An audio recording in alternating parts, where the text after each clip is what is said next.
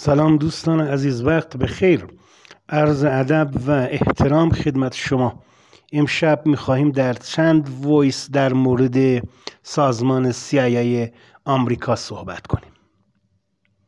قبل از اینکه در مورد سازمان CIA آمریکا جزئیاتش رو بخوایم بازگو کنیم، لازمه که یک تاریخچه ای از پیدایش این سازمان برای شما دوستان عرض کنیم.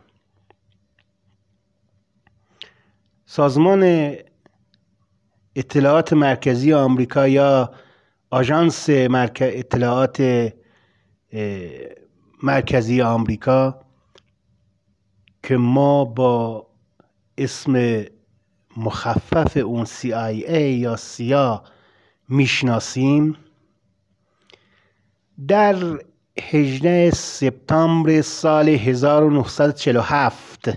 یعنی 2 سال بعد از پایان جنگ جهانی دوم،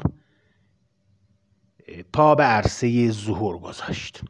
البته نه اینکه آمریکا قبل از این سازمان هیچ اداره‌ای جهت اطلاعات مرکزیش نداشته باشه، چرا اداره های دیگری هم وجود داشت، اما تجربیاتی که در جنگ جهانی انگلستان کسب کرده بود و موفقیت هایی کسب کرده بود با توجه به سازمان های جاسوسی که داشت، رؤسای جمهور آمریکا رو به یک نوعی ترغیب کرد که چنین اداره‌ای در آمریکا به صورت متمرکز شکل دهند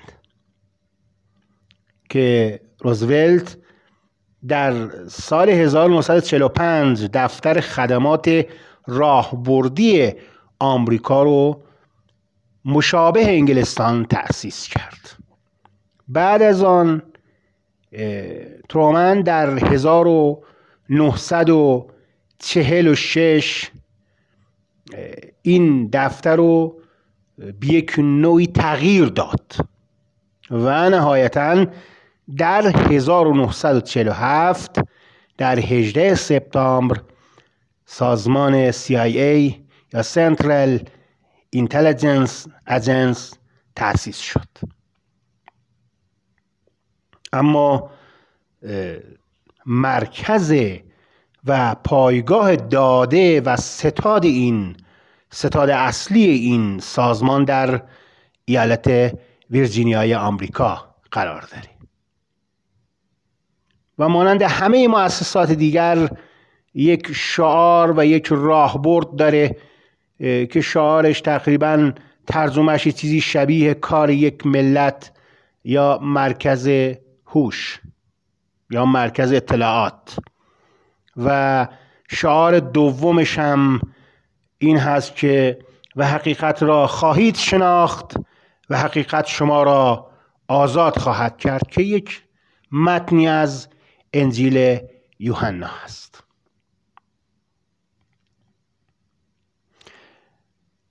به گفته بعضی منابع البته قابل تایید نیست، بین 15 تا 20 میلیارد دلار سرمایه این، یعنی بودجه این سازمان هست و چیزی حدود 20 تا 30,000 نفرم در سراسر دنیا مأمور داره، کارمند داره. البته اینها یه آماری هست که تخمین زده شده و هیچ کسی نمیدونه که این سازمان چقدر بودجه داره و چقدر نیرو. قبلا در آمریکا سازمان CIA حرف اول رو میزد، اما در چند سال اخیر این سازمان برای کنترل و اداره بهترش زیر نظر سازمان DNI یا اداره کننده اطلاعات ملی قرار گرفته که 5 تا اداره داره و یک مرکزی که این 5 اداره رو کنترل میکنه: اداره فناوری دیجیتال، اداره عملیات، اداره پشتیبانی، اداره علم و فناوری، اداره ضد تروریسم، که این اداره آخری خیلی مهم هست برای آمریکا، مخصوصا بعد از وقایعی که در افغانستان، سوریه و سایر کشورها اتفاق افتاده و همچنین بعد از قضیه 11 سپتامبر. اما آمریکایی ها سوابق بسیار زیادی در طراحی عملیات ها توسط این سازمان در دنیا داشتند که ما این سوابق رو به صورت خلاصه خدمت شما دوستان در ویس بعد خواهیم گفت. با ما همراه باشید. قطعا اطلاعاتی که ما در این ویس ها در اختیار شما قرار خواهیم داد اطلاعات نابی هست که شاید در هیچ دانشگاهی تدریس نشه یا در گوگل پیدا نشه و یا در کتاب های متعدد باید مطالعه بشه تا این اطلاعات به دست بیاد. در ویس بعد توضیحات بیشتری خدمت شما دوستان خواهیم گفت. اقداماتی که سازمان اطلاعات آمریکا CIA در ابتدای تأسیس تا امروز انجام داده بسیار زیاد هست که چند نمونه از آنها یکی دخالت در انتخابات ایتالیا هست در 1948، جنگ کره 1952 و 3، دخالت در چین در 1952، در 28 مرداد کودتای 28 مرداد 32 ایران 1953 در عملیات آژاکس همراه با انگلستان این اقدام صورت گرفت که حتی انگلیسی ها در مکاتبات خودشون از مصدق به عنوان دزد دریایی نام برده بودند. ابتدا آمریکایی ها هم موافق ملی کردن صنعت نفت بودند، اما وقتی تونستند با انگلیسی ها منافع و با هم تقسیم کنند و با هم کنار بیان اونها هم جزء مخالفین شدند. 1954 کودتای گواتمالا، 1960 مسئله خلیج خوک ها و در جنگ ویتنام برنامه فونیکس، در کودتای شیلی 1973، همچنین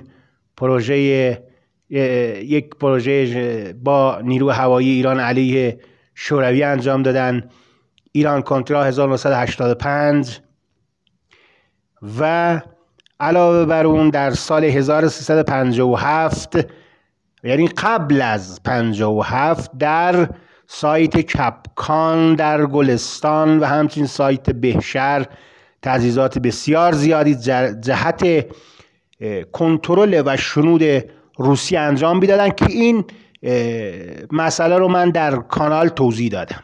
2 تا وایس فرستادم در مورد پروژه آیبکس یا بز کوهی و در مورد سایت کپکان و سایت بهشهر. اینو کامل در 2 تا وایس در کانال توضیح دادم. اگه دوستان سرچ کنن پروژه آیبکس قطعا این وایس ها در دسترس خواهد بود.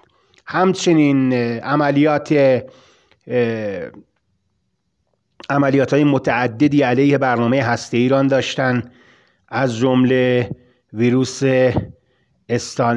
استاکسنت که وارد تأسیسات هسته ایران جهت خرابکاری انجام دادند و اتفاقاتی که در سوریه، در یمن، در لیبی، در افغانستان و در همه دنیا دارید میبینید و بعدها بیشتر مشخص خواهد شد که سازمان CIA چه نقشی در دنیا داشته. اما این سازمان در اختیار برنامه‌های آمریکا هست، یعنی تمام اقداماتی که این سازمان انجام میده جهت منافع دولت آمریکا هست، منافع اقتصادی، منافع سیاسی، منافع نظامی، منافع فرهنگی و شکل‌دهی حکومت‌ها به سمت و سویی که موافق با آمریکا باشه، موافق با برنامه‌های توسعه آمریکا باشه. نمونه‌های بسیاریش هم در کشورهای دنیا ما می‌بینیم. اما این آژانس بودجهش چطور تأمین میشه و چه شرکت ها و کارتل ها یا تراست های پشت این هستن و اصلا چطوری کار میکنه، چطوری در کشورهای دیگه اقدامات خودش و برنامه هاشو جلو میبره. کمپانی های بزرگی که پشتوانه سازمان CIA آمریکا هستند چه کمپانی هایی هستند و نحوه بودجه ریزی این سازمان چطوری هست. این اطلاعات رو ما انشالله در ویس بعد در اختیار شما دوستان قرار خواهیم داد. همونطور که دوستان قدیمی کانال در کانال مطالعات تاریخ و سیاست اطلاع دارن، قبلا یک ویسی در مورد بنگاه ها و کارتل ها و تراست ها و شرکت های بزرگ آمریکایی به کانال ارسال شد که همکنون هم این ویس در کانال موجود هست و میتونید سرچ کنید و بشنوید. اما در مورد قدرت آمریکا صحبت کردیم در اون ویس ها، نه اینکه بخوایم آمریکا رو بزرگ جلوه بدیم. آمریکا بزرگ هست، دشمن ما هست، اما قدرتمند هست، یک ابرقدرت هست. یک زمانی هخامنشیان قدرتمند بودند، ساسانیان، اشکانیان، نادرشاه و دیگران. الان قدرت دنیا دست آمریکا هست و اینو باید ما اعتراف کنیم.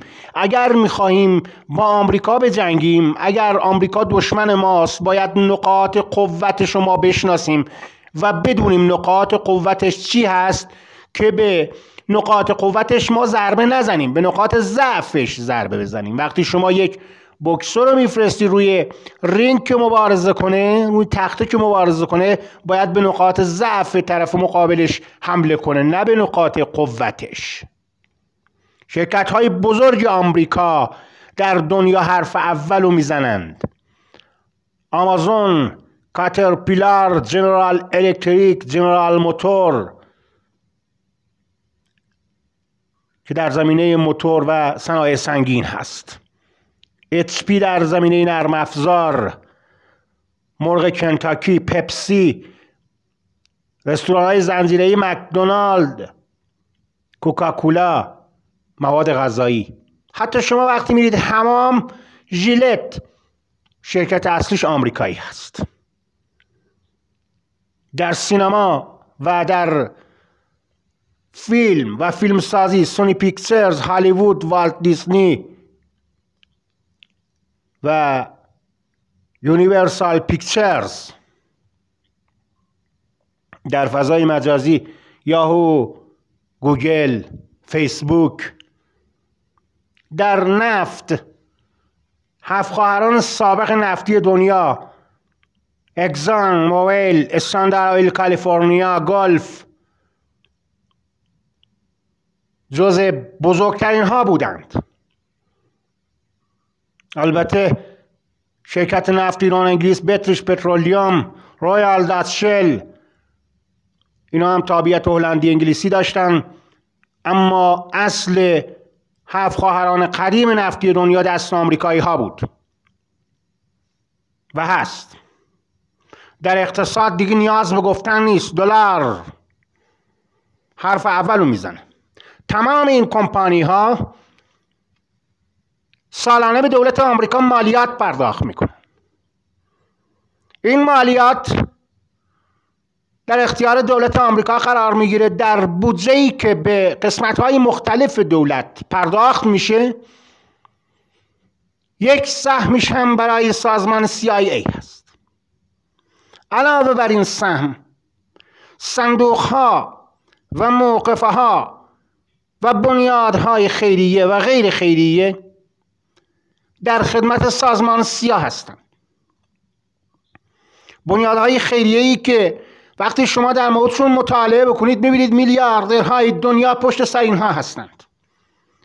یهودی‌ها، غیر یهودی‌ها و تمام مؤسسات که سالانه خودشون به عنوان یک فرد موظف می‌بونن برای آمریکا و برای حفظ نظام آمریکا پول پرداخت کنند،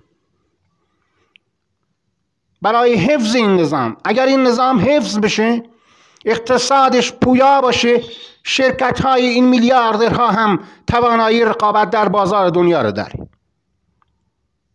این شرکت ها تقسیم بندی شدن توسط سازمان CIA و هر کدام از اینها زیر مجموعه خاصی داره و وظیفه خاصی داره که در دنیا انجام بده، که من یکی یکی اینها رو برای شما نام میبرم تا بدانید که چه نظم و انضباطی در آمریکا و در سازمان CIA برای کنترل بر دنیا وجود داره. صندوق پرایس، موقوفه پارتون، صندوق تاور، صندوق گوتام، صندوق تلفورد، اینها موظف هستند که بودجه شورای آمریکایی انجمن بین المللی حقوقدانان رو تأمین کنه و این شورای آمریکایی انجمن بین المللی حقوقدانان موظف است که کمیسیون بین المللی حقوقدانان ژنو رو به یک نوعی بودجهش رو تأمین بکنه و کار اینها چی هست؟ تأمین و ارتباط گیری با وکلای دادگستری در سراسر دنیا. در سراسر دنیا فرق نمیکنه، هر جایی شما باشید با بودجه‌ای که این صندوق ها و این موقوفه ها در اختیار شورای آمریکایی انجمن بین المللی حقوقدانان قرار میده و ارتباط با واسطه با کمیسیون بین المللی حقوقدانان ژنو، وکلای دادگستری در دنیا در اختیار آمریکا قرار میگیرند. این گروه اولی هست که آمریکا روی اونها با استفاده از سازمان سیا در کار میکنه و اونها رو جذب میکنه. در سازمان سیا مانند کامپیوتر تقسیم کار صورت گرفته. گروه دوم، صندوق نورمن، صندوق سانجاستینو، صندوق رابرت اسمیت، صندوق کارتروت، صندوق استقلال، مؤسسه خیریه راب. این گروه موظفن انجمن ملی دانشجویان حمایت کنند و انجمن ملی دانشجویان باید به خدمات مستقل پژوهشی کمک بکنه و خدمات مستقل پژوهشی وظیفه‌اش ارتباط گیری با دانشجویان در همه جای دنیا هست. در همه جای دنیا نخبگان را به سوی آمریکا جذب میکنند تا اقتصاد آمریکا، صنعت آمریکا رو به جلو حرکت بکنه که هیچ کسی نتواند در مقابل آن بیستد. صنعت آمریکا الان هماورد میطلبه به خاطر جذب نخبه ها در دنیا.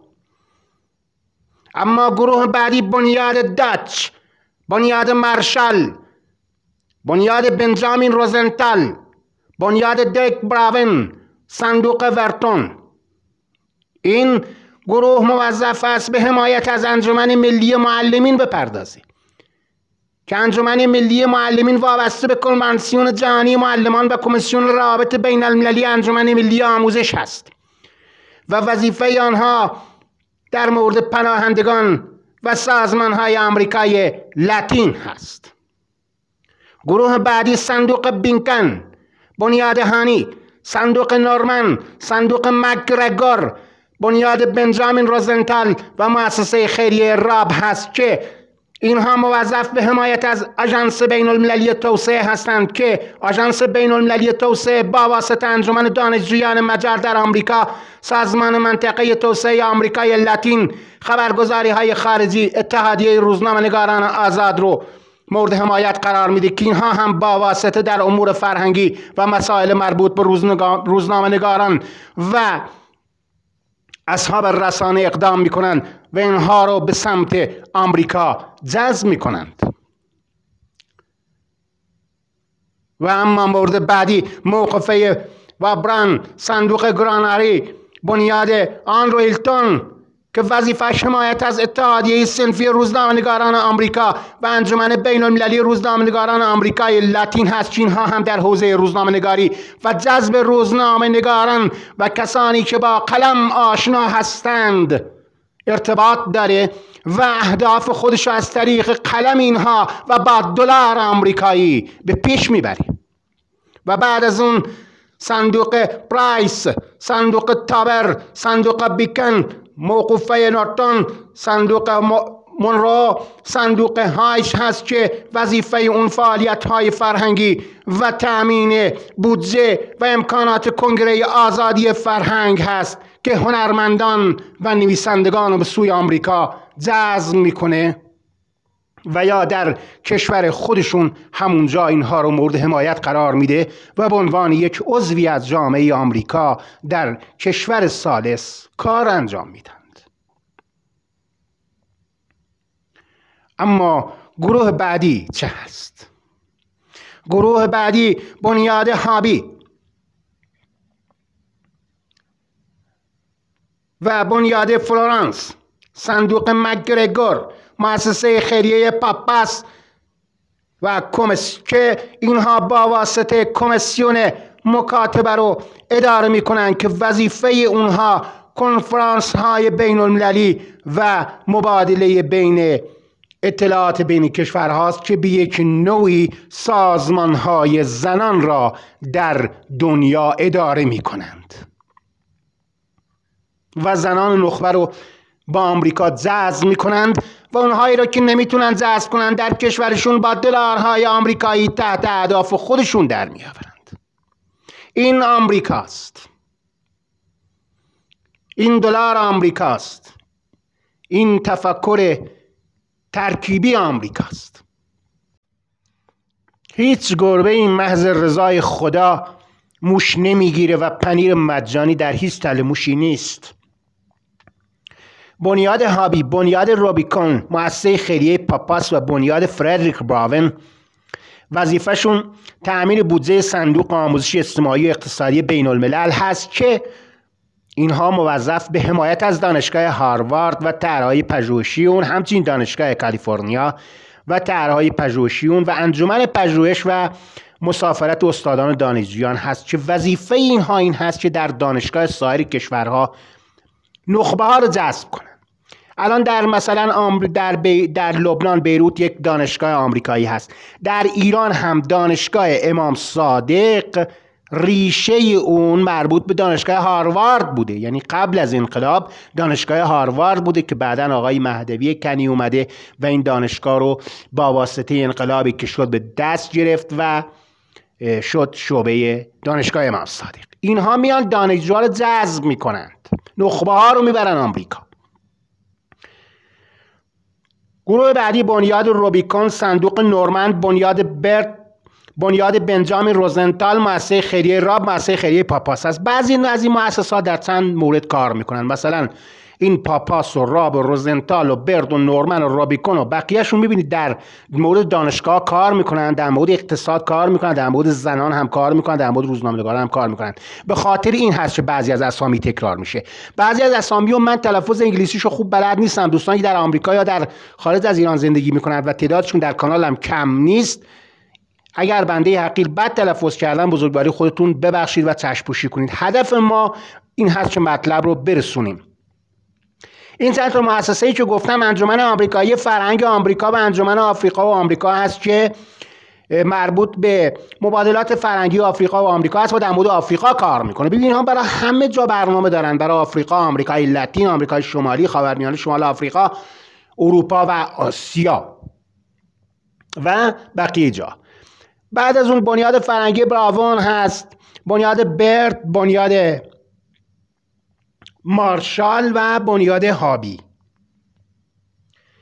اینها هدفشون حمایت از انجمن آمریکایی دوستداران خاورمیانه است. ببین چقدر اسمش هم خنده داره، دوستداران خاورمیانه. خدمات دولتی و مبادلات فرهنگی رو ارائه میدن در آفریقای شمالی و خاورمیانه. و نهایتا دانشجویان و فرهنگیان این منطقه رو به آمریکا جذب میکنن و در صنایع آمریکا ازشون استفاده میکنن. بنیاد کاپلان، صندوق آندرا هیمیلتون، صندوق کتویل، صندوق میشیگان، صندوق گوتام، صندوق بیکن که کارشون مؤسسه حمایت از مؤسسه پژوهش‌های ملی کار هست و مرکز مطالعات و اسناد مکزیک و مؤسسه آموزش سیاسی کاستاریکا زیر نظر اینها هست. ببینید که میگم در همه کشورها دارن کار میکنن، این نمونهش هست. اینها سرمایه ها رو میفرستن در دانشگاه ها و مؤسسات سایر کشورها و افراد رو جذب میکنن و اینها رو مهاجرت میدن به سمت آمریکا. یا نه، یک عده‌ای رو نگه میدارن در همون دانشگاه یک استاد دانشگاهی با تفکر آمریکایی میاد دانشجوها رو بهشون درس میده و تفکر آمریکایی رو اونجا گسترش میده. یک مهندسی در کارخونه با تفکر آمریکایی میاد انجام میده. الان شرکت پپسی رو نگاه کنید، ببینید هر کاری ما بکنیم نهایتا آنزیم این نوشابه رو باید از آمریکا وارد کنیم. چرا؟ چون فرهنگ مصرف نوشابه از آمریکا اومده در آسیا و در ایران. پس بازاریابی میشه و نهایتا پول از ایران به سمت آمریکا حرکت میکنه، از دبی به سمت آمریکا، از روسیه به سمت آمریکا. این بازاریابی هست که سازمان CIA در اون نقش داره. اینا رو کجا تدریس میکنن؟ به کی میگن اینها رو؟ یک وایسی دیگه میدم خدمت شما، انشالله میفرستم کانال خدمت شما دوستان و مطلب رو به پایان میبریم. سالها کار کردن روی چارت مشخص با نظم، با افراد با تجربه کار دیده، دنیا دیده، باعث شده سازمان CIA یکی از قدرتمندترین سازمان‌ها و تاثیرگذارترین سازمان‌ها در حوزه سیاست، نظامی، فرهنگی، اقتصادی در دنیا باشه.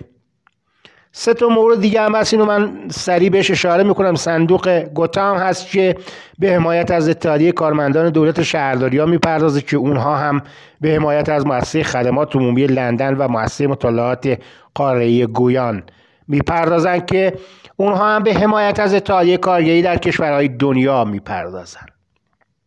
یعنی در اتحادیه‌های کارگری هم اینا نفوذ دارن. قوانین کار دنیا رو ببینید، تقریبا چیزیش مشابه آمریکا هست. مؤسسه خیریه پاپاس، مؤسسه خیریه راب، مؤسسه پژوهش‌های اجرایی و سیاستگذاری و پشتیبانی میکنن و اینها هم مؤسسه پژوهش انتخاب کتاب واشنگتن رو حمایت میکنن که در رابطه با پژوهش هست. و مورد آخر هم صندوق کانفیلد، صندوق بیکن، صندوق اوتال، صندوق پرایس هست که بنیاد کارهای ذوقی رو حمایت میکنه و اونها هم از رادیو اروپای آزاد حمایت میکنن و مؤسسه انتشاراتی جهان سوم که این هم در زمینه پژوهش هست. یعنی پژوهشگران رو جذب میکنن.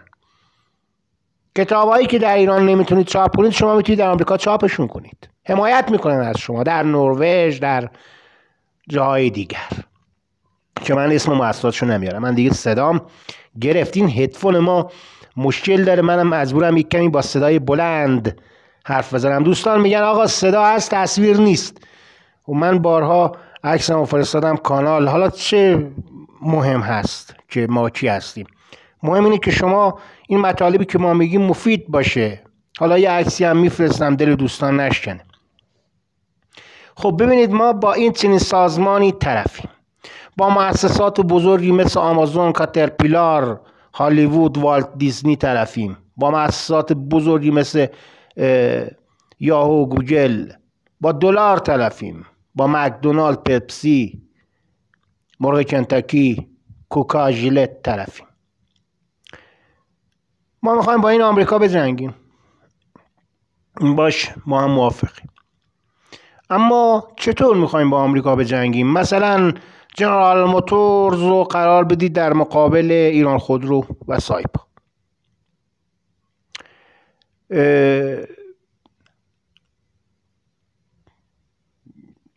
آمازون و گوگل، یاهو، فیسبوک رو قرار بدید در مقابل ایتا. هالیوود، والت دیزنی، سونی پیکچرز رو قرار بدید در مقابل سینما ایران، صدا و سیمای ایران. شرکت های نفتی آمریکا رو قرار بدید در مقابل ایران که تحریم. باید نقاط و قوت آمریکا رو ما بشناسیم اگر میخوایم با آمریکا جنگ کنیم.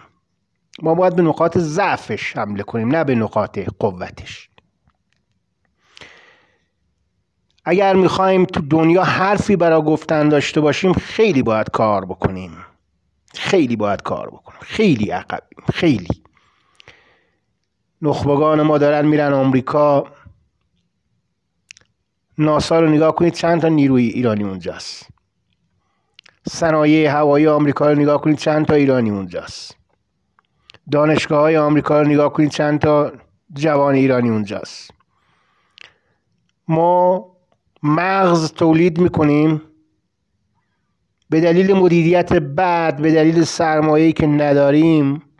این جوانای ما دارن میرن برای بقیه کشور. پزشکی ما همینطور. دانشگاه شریف ما بهترین مغزها رو داره، اما ما مدیر خوب، متاسفانه همه چیز در مملکت ما حزبی شده، سیاسی شده. علم راه خودشو نمیره. علم باید راه خودشو بره، هنر باید راه خودشو بره. خیلی حرف دارم، دیر موقع است. یه عکس هم میفرستم دوستان ببینن. هی میگن آقا صدا هست تصویر نیست. میفرستیم آقا که مشکل نداریم. یه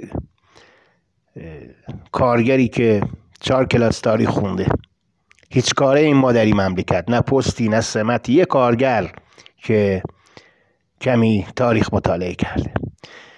جاودان باشید انشالله که این مملکت به جایگاهی که لیاقتش رو داره برسه. داریوش در دعای معروفش در کتیبه میگه خدایا این مملکت را از دروغ، خوشسالی و دشمن محافظت کن. دروغ که الا ماشاءالله، خوشسالی هم که میبینیم، دشمن هم که دور تا دورمون هست، داخلی هم الان دیگه داریم دشمن. شب خوبی داشته باشید، جاودان باشید.